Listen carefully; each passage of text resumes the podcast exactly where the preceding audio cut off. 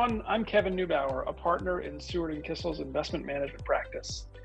Our practice, which is one of the largest in the industry, works with investment managers across all strategies and sizes. Thanks for joining us for this episode of Fundraising Focus. In this series, we have conversations with different individuals and firms that are allocating capital to private fund managers, are involved in the capital raising process, or have experience managing a private fund advisory business and have raised capital for their fund products. Before we get started, it's important to note that the discussions on this podcast are for informational purposes only and are not intended and should not be considered to be legal advice, and no attorney client relationship is being created by this discussion. The opinions expressed by the individuals on this podcast, including podcast guests, are opinions of those individuals only and do not reflect the opinions of Seward Kissel or the respective firms of those guests. Any information in this episode should not be relied upon as a basis for investment decisions. So, with that, we're excited to welcome Junhong Heng, founder and chief investment officer of Crescent Cove Advisors, as today's guest. June, thanks for joining us. Thank you, Kevin. Very excited to be on and look forward to sharing my experiences with your audience. Great. Well, before we start, do you think you could just give us a, a minute or so background on yourself and Crescent Cove? Absolutely. So, I started my career uh, working at a few financial services firms, both in New York and in Asia, with a focus on complex private deals in direct lending and distressed debt. I eventually joined the founding team of an investment firm focused on credit and equity, including special situations and risk arbitrage. In 2016, I returned to the US to launch Crescent Cove, and Crescent Cove is an investment firm with both private credit and equity strategies focused solely on technology. Excellent. Well, thanks for that background. Um, so let's get right into it. So Crescent Cove um, has successfully launched two funds in the past and, and has plans potentially for future funds. Let's start with the first fund. Walk us through what it was like bootstrapping a business and at the same time raising a first time fund. What was your day to day like? How much time did you spend on fundraising versus the blocking and tackling that needed to get done to set up your business? Well, Kevin, the first fund is always memorable because it's really being in the trenches, blocking and tackling. Without capital, there is really no way to make new investments. And once you find an investment that you're high conviction on, the next step is to look for incremental capital to fund it. At the early stages, it is really about survival. For us, for Crescent Cove, we didn't have a big seed investor or anchor. What we realized very quickly is initially when we target a big number and post many conversations, we kind of land at more of a realistic target. And it's really trial and error. With no fundraising, you know, we, I would say for fundraising with any strategy, there's just a lot of luck and hard work. One thing that we yep. learn is no one can do it on their own. You know, the best investor usually are not the best fundraisers as well. So it's just really critical to be very self-aware of the, the limitations of one person fundraising. Yeah, that's that's an excellent point, and that's something that's that's definitely rung true with some of the managers we've worked on. That just because you're a good investor doesn't mean you're a good fundraiser, and that really leads us to our next question. So, you know, what do you think makes the most sense for a first-time fund manager, or, or, or maybe you could tell us about, you know, your experience specifically. Do you hire a placement agent, or do you attempt to hire a placement agent, or do you, you know, bring in internal resources like a dedicated investor relation business development person? What's the best approach? Yeah, that's a great question, Kevin. You know, fundraising is a very humbling experience. The experience garnered from the first fund's fundraising is very useful for future raises, and it helps one understand the ingredients of success in the future. Uh, we, we would never forget our first track. and I would never forget it. It's a big milestone. I would say for first time fund managers, most placement agents do not work with a first time fund. It's just really difficult for them to take on a mandate. And regarding whether there are internal resources available in the first fund, frankly, you know, you can bring on someone as a partner to raise funds, but I'm not sure that there will be most economical. At the beginning, I was very involved in fundraising, looking for deals, trying to trying to source deals, but at the same time, trying to convince potential LPs to put money in the fund. Unfortunately, you know, it, it, this even as you raise future funds, you have a track record. This doesn't stop. Yeah, yeah. So and that and that leads actually nicely to the next thing I wanted to ask you about. So you know, you raise the first fund, and you're successful. Congrats. That's like you said, you, you never forget the first check, and I'm sure um, the first fund is the hardest. Then you move on to the second fund, and so we represent a lot of first-time fund managers, and the challenge, you know, that the first-time fund man- managers face are you know are special i mean at the end of the day you're you're asking investors to take a risk even if you have a pedigree and a track record you don't have you know a demonstrated record of successfully managing an investment advisor and successfully managing a team um, in most cases. And so, so you're the the the challenges first time fund managers face in fundraising, you know, are are particular to them. But but how did it change? So the capital raising process, you know, for fund two, how, how was it different than fund one? Did you did you approach different types of investors? And you know, whether you did or didn't, did the types of questions and diligence items you were faced with change? Um, what was the difference in your experience between raising Fund One and Fund Two? What we found was the type of investors was different that we approached, and the type of questions that was asked was different as well. Once we decided to launch Fund Two, we already had sufficient traction in the market. We were talking to a few corporate pension plans that eventually agreed to anchor Fund 2. That was a massive turning point that led to the foundation of a successful launch. Just prior to launching Fund 2, I decided to allocate resources to hire a person who was dedicated to capital formation and capital partnerships. I, I realized that I was not the best fundraiser, frankly, and it was just taking up a lot of my time. Um, that said, even with a dedicated capital partnership team right now, I'm still very involved in the process. Yeah, and, and that's that's consistent with the experience of a lot of our clients too. You know, institutional investors in particular, particularly when they're making their first investment with a firm, you know, are going to want to hear from the founder, are going to want to hear from the chief investment officer. So it's not as if you can completely delegate that responsibility, even if you have, you know, capable IR BD people. Um, you know, you mentioned you had an anchor from you know one or more pension plans in your in your second fund. How do they how do they hear about you? Like you know what how, how did you connect with them? You know when you were you probably just finishing up investing your first fund.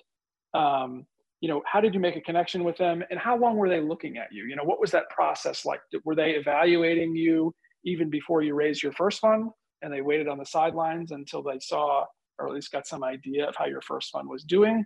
What was that process like?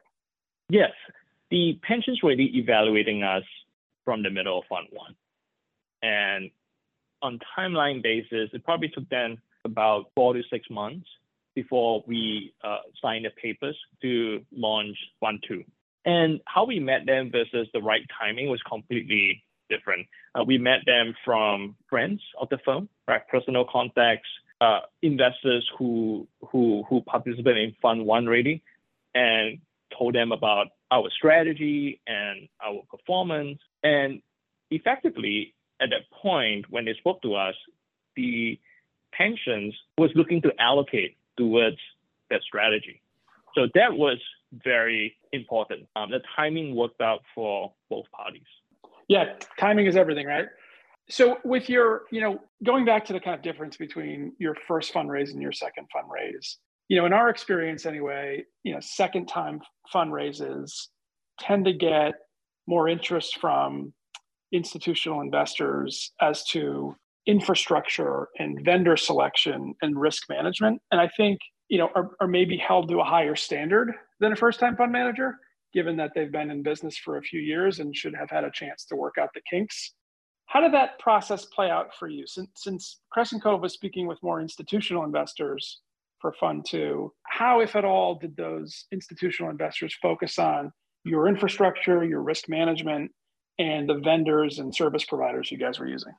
Yes, for infrastructure wise, Kevin, you're absolutely right. Um, we made a lot of changes to our service providers after Fund One. And it was because of a variety of reasons. One being that the more institutional investors expected it. Uh, we changed service providers such as administrator, our audit firm, some of the outsourced compliance providers. So, and it actually took us some time to find the right fit for our funds. So, yes, we went through that process, and you know, it just took time.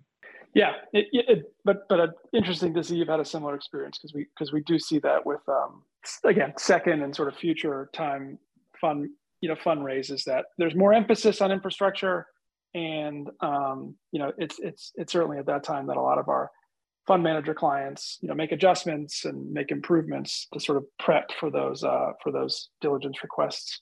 Another thing you know we sometimes see with fund managers as they progress from their first fund to subsequent funds is that you know perhaps going back to what we were talking about earlier about the challenges first time fund managers face they may make decisions in investor negotiations that they come to regret because you know oftentimes if they're negotiating with a significant investor in fund one and they agree to a particular provision in their partnership agreement or agree to a particular provision in a side letter when that same investor comes back to invest in fund two hopefully they're going to expect that the deal they're getting in fund two isn't any worse than the deal they got in fund one.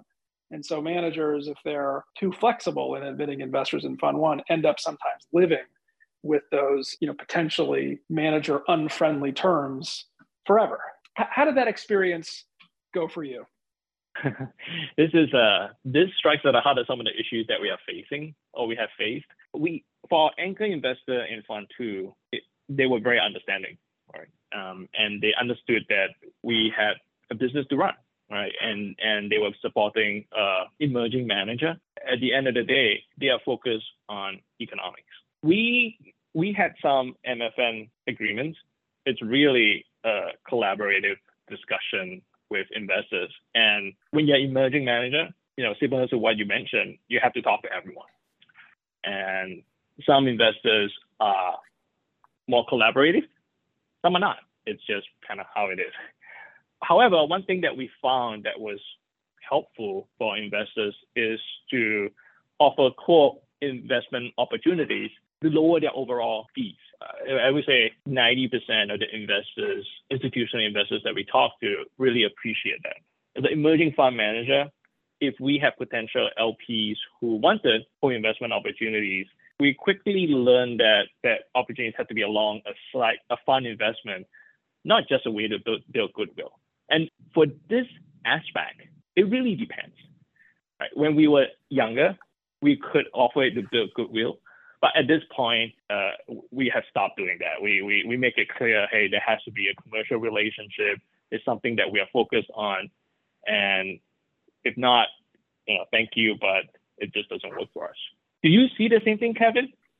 Yeah, we, we do. You know, I was just going to jump in with that, June. Like, you know, it's a, it's a tricky issue, right? Because some investors, institutional investors in particular, I think view co-investment rights as something that belong to them uh, by virtue of the fact that they invested in a fund. And so they will expect that they at least get their pro rata share of any co investment opportunity. Um, and so, yes, it can be used as a carrot, it can be used to incentivize people to invest in your fund. But at the end of the day, some investors view it as something that belongs to them. and so they're not necessarily um, uh, flattered when you offer it to them. They, they, they view it as something that's theirs.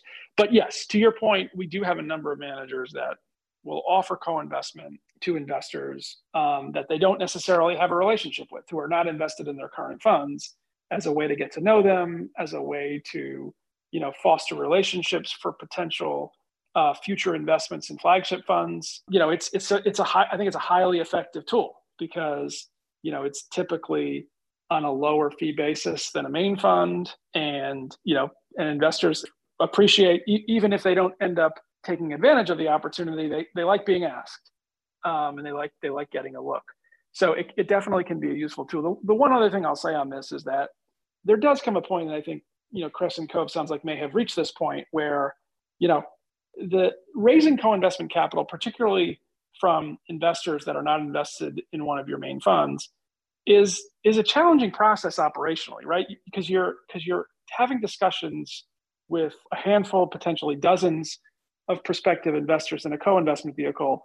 And typically these are happening in a very compressed time period.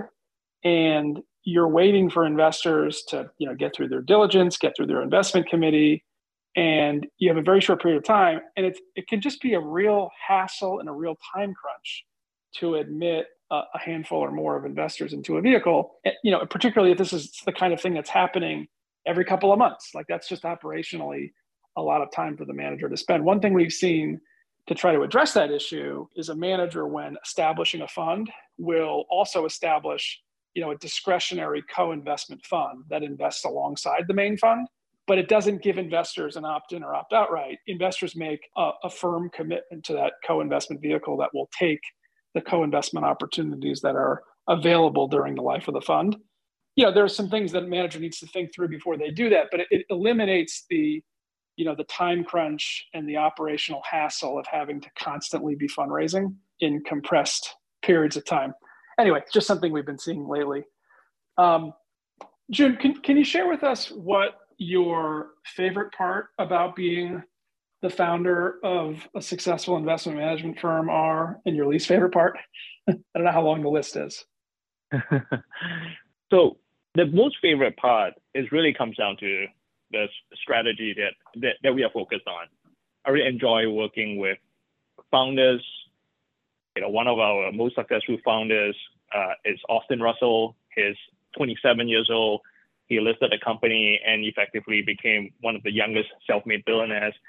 It's really the journey of seeing founders grow from not only their company but their own personal journey from you know being a scrappy bootstrap startup and through that whole process to become the successful becoming a CEO of a very successful company. I, I really find it gratifying to help founders and entrepreneurs go through that process. I would say that was that was probably at the top of my list of what makes it most interesting. It really comes down to my strategy. And what is the least thing that's enjoyable?